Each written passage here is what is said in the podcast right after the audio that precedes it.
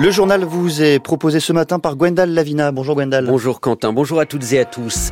Avec son tatouage We Will Dance Again, nous danserons à nouveau. Une jeune israélienne est devenue le symbole de tout un pays meurtri par les attaques du Hamas le 7 octobre dernier. La colère et la résignation des Ukrainiens. Vous entendrez le témoignage d'un habitant de Kiev lassé de l'absence de réaction face aux attaques russes. Hier, plus de 30 Ukrainiens ont été tués et 160 autres blessés dans des bombardements de grande ampleur. Certains électeurs serbes rappelés aux urnes aujourd'hui, deux semaines après la victoire du président nationaliste Aleksandar Vucic, lors sortant lors d'un scrutin entaché d'irrégularités selon les observateurs internationaux et les membres de l'opposition. Ils appellent au boycott et certains ont même entamé une grève de la faim. Des premiers résultats encourageants concernant l'égalité femmes-hommes dans les ministères, c'est ce que montrent les premiers chiffres de l'index mis en place cette année dans les institutions publiques. Mais pour les syndicats, cela reflète, cela ne reflète pas la réalité des faits. Enfin, dans ce journal, nous évoquerons aussi la détresse des ostréiculteurs, trois préfectures ont pris des arrêtés pour empêcher la commercialisation et la consommation d'huîtres en raison de risques sanitaires, une perte estimée à 8 millions d'euros pour la profession. Elle est désormais un symbole en Israël. Miachem, enlevé par le Hamas le 7 octobre dernier lors d'un festival de musique, est revenu hier soir dans une interview à la télévision israélienne sur ses 54 jours de captivité. Quelques jours après sa libération, la jeune femme avait partagé une publication sur Instagram où elle arbore un nouveau tatouage en hommage aux victimes. Et en Israël, nombreux sont les anonymes à se faire tatouer pour ne pas oublier. Reportage à Jérusalem d'Ajra Mohamed et Eric Audra. Dans son salon de tatouage, Vizy reçoit toujours autant de clients depuis le 7 octobre, mais avec des demandes un peu plus spéciales. La plupart des tatouages représentent une étoile de David avec la carte d'Israël et la date du 7 octobre. Beaucoup de personnes se sont fait tatouer des photos de souvenirs qui leur rappellent un proche disparu. Alice, elle aussi tatoue depuis des années à Jérusalem. Il y a quelques semaines, elle a eu du mal à retenir son émotion lorsque cette cliente a poussé la porte de son salon. C'était une dame âgée qui s'est enfuie de la ville de Sderot et elle m'a demandé de lui tatouer la date de ce jour-là sur le bras. Ça rappelait vraiment des souvenirs de la Shoah. Au début, je me suis mise à trembler. Je n'arrivais pas à le faire. Il a fallu que j'arrête tout, que j'arrête de pleurer. Et je me suis ressaisie en me disant qu'elle en avait besoin maintenant. Graver l'histoire de ce jour, de son peuple sur sa peau, c'était le souhait aussi de Mirel, un jeune soldat en permission. Il nous montre son bras gauche. J'ai fait ce tatouage exactement un mois après les événements. Une branche d'olivier avec deux colombes. C'est pour montrer qui nous sommes, dire qu'on va gagner la guerre, mais aussi qu'on veut la paix et que le calme revienne ici. Un message de paix et de résilience, comme cette phrase tatouée désormais sur le bras de l'ex-otage We Will Dance Again, nous danserons à nouveau. Reportage de nos envoyés spéciaux Ajra Mohamed et Eric Audra. Dans la bande de Gaza, la population est épuisée, traumatisée et s'entasse sur une parcelle de terre de plus en plus réduite, alerte Martin Griffiths, le chef des opérations humanitaires de l'ONU. Son collègue de l'Agence des Nations Unies pour les réfugiés palestiniens dénonce les nombreux obstacles logistiques toujours rencontrés pour acheminer l'aide humanitaire. L'agence accuse par ailleurs Israël d'avoir avoir tiré sur l'un de ses convois à Gaza. Aucun blessé signalé, mais un véhicule a été endommagé. L'État hébreu, également ciblé par l'Afrique du Sud, Pretoria a déposé hier une requête contre Israël devant la Cour internationale de justice pour génocide contre le peuple palestinien à Gaza. Des accusations rejetées avec dégoût par Israël. En Ukraine, maintenant, les habitants s'apprêtent à passer leur deuxième réveillon du Nouvel An sous la menace russe. Menace qui s'est exprimée hier lors d'une vaste série de frappes sur plusieurs villes du pays, dont la capitale Kiev. Près de 160 tirs russes selon l'état-major ukrainien, des tirs qui ont touché des infrastructures civiles ainsi que des installations industrielles et militaires. Au moins 30 personnes ont été tuées et 160 autres blessées. Sous la pluie de missiles, Bogdan Prouchnik, étudiant en sociologie, s'était réfugié dans le métro de la capitale. Il est avec notre correspondante Claude Guibal. La Russie n'a pas commencé à attaquer l'Ukraine il y a deux ans, elle a commencé en 2014. Et ce qui lui a permis de passer à cette invasion à grande échelle, c'est l'absence d'une position forte des pays européens.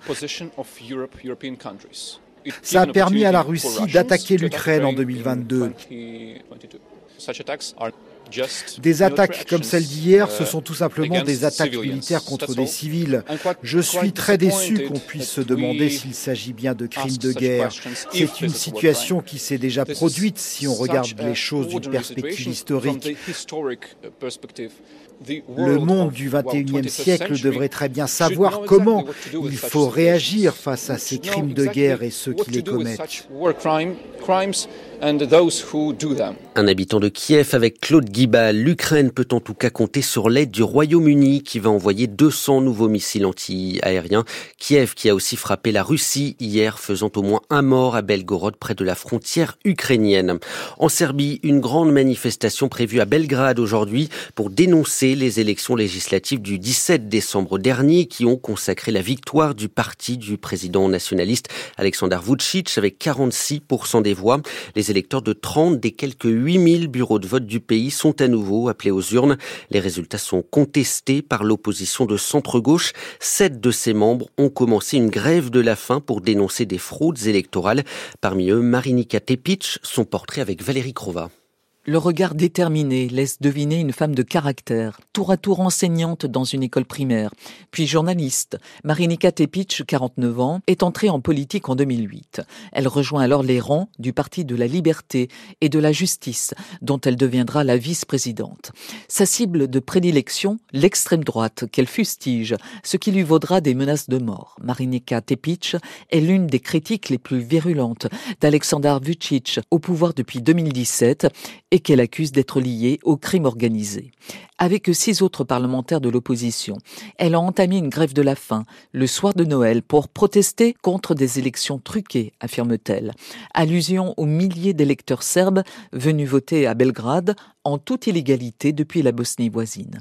Et de comparer l'actuel président serbe à Ubu quand le peuple a cessé de l'aimer, il a décidé de changer le peuple, dit celle qui s'est aménagé un lit sur une banquette du Parlement de Belgrade. Le Brésil est inquiet et demande d'éviter les démonstrations militaires. Message adressé à ses voisins du Guyana et du Venezuela qui se disputent le territoire d'Essequibo, riche en pétrole.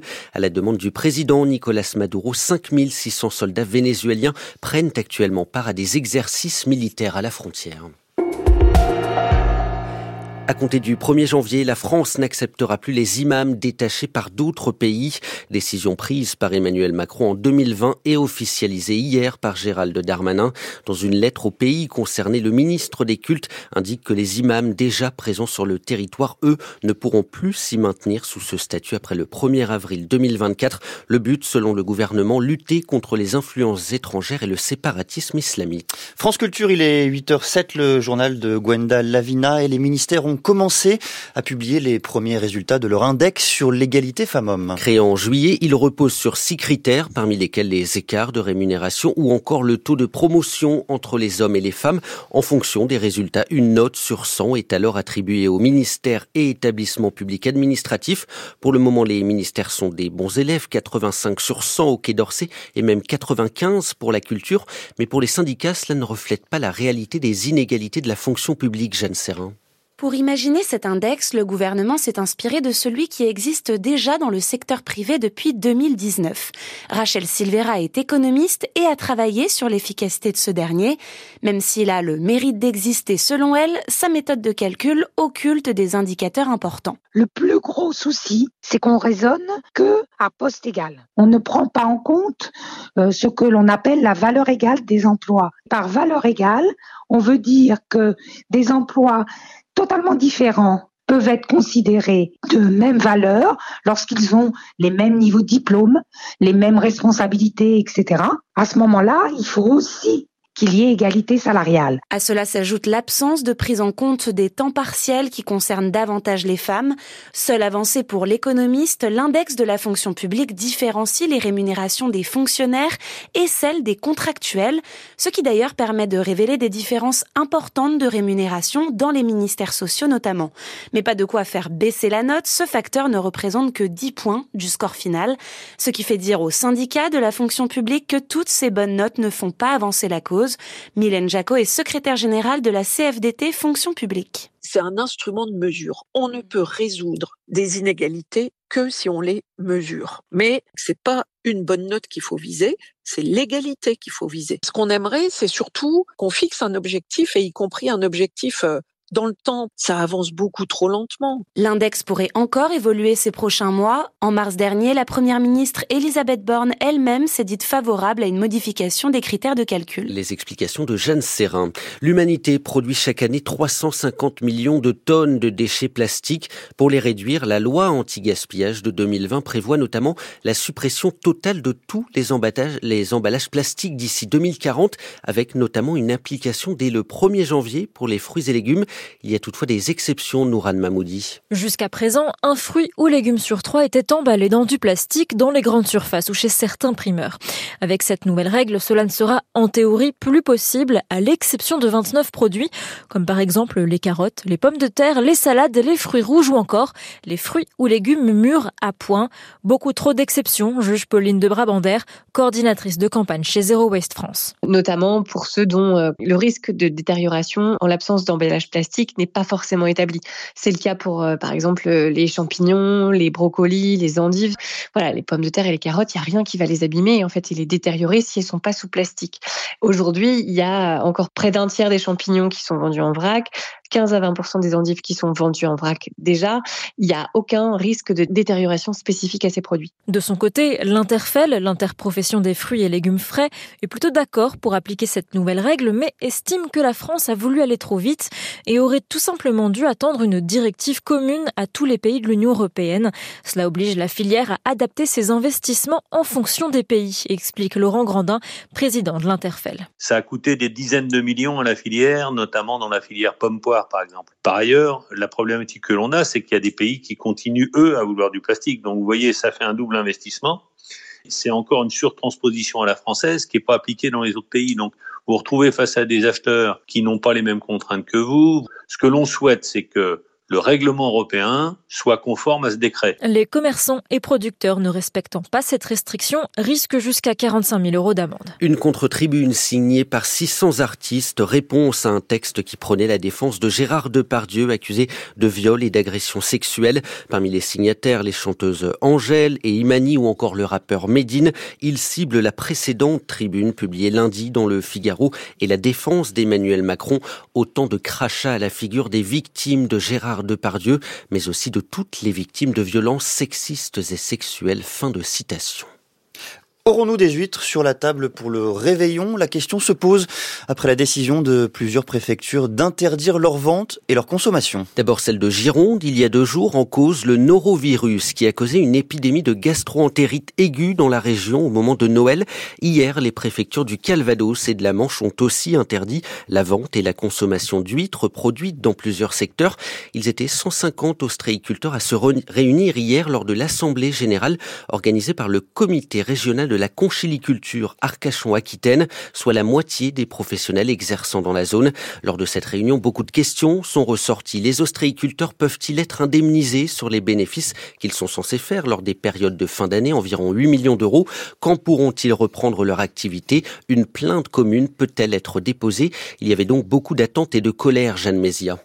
Les visages fermés, les ostréiculteurs posent dans le calme beaucoup de questions, mais peu de réponses sont données par Olivier Laban, le président du comité régional de la conchiliculture Arcachon-Aquitaine. Seulement des attentes, notamment sur la date de reprise des ventes. C'est toujours 28 jours, euh, qui démarrent au moment où on sait que la contamination s'est faite, mais je pense que la, première quinzaine de janvier, dans tous les cas, est, est perdue aussi. Il pense aussi aux bénéfices des ventes perdues par les ostréiculteurs. Il y a des responsables, et c'est avec eux maintenant qu'il faut que l'on discute pour savoir qui paie l'addition. Soit euh, il y aura recours euh, à la plainte. Qui veut la paix prépare la guerre, malheureusement. Surtout qu'Olivier Laban le répète, ce n'est pas de la faute des producteurs si cette bactérie s'est répandue. La décision qui a été prise était la bonne. Mais bon, euh, on a du mal à l'avaler parce qu'on n'y est pour rien. Quoi. Mes collègues, moi-même, producteurs, on a bien fait le travail. Et c'est la double peine car maintenant il faut aussi reconquérir les clients. Ils sont revenus devant moi, me demandant de les rembourser. Ou certains aussi, avec beaucoup de compassion, me dire on sait que vous y êtes pour rien, le sujet il est là. Olivier Laban espère que les ostréiculteurs tiendront le coup. Je veux pas faire du catastrophisme, je ne suis pas formaté comme ça, mais j'espère que demain, euh,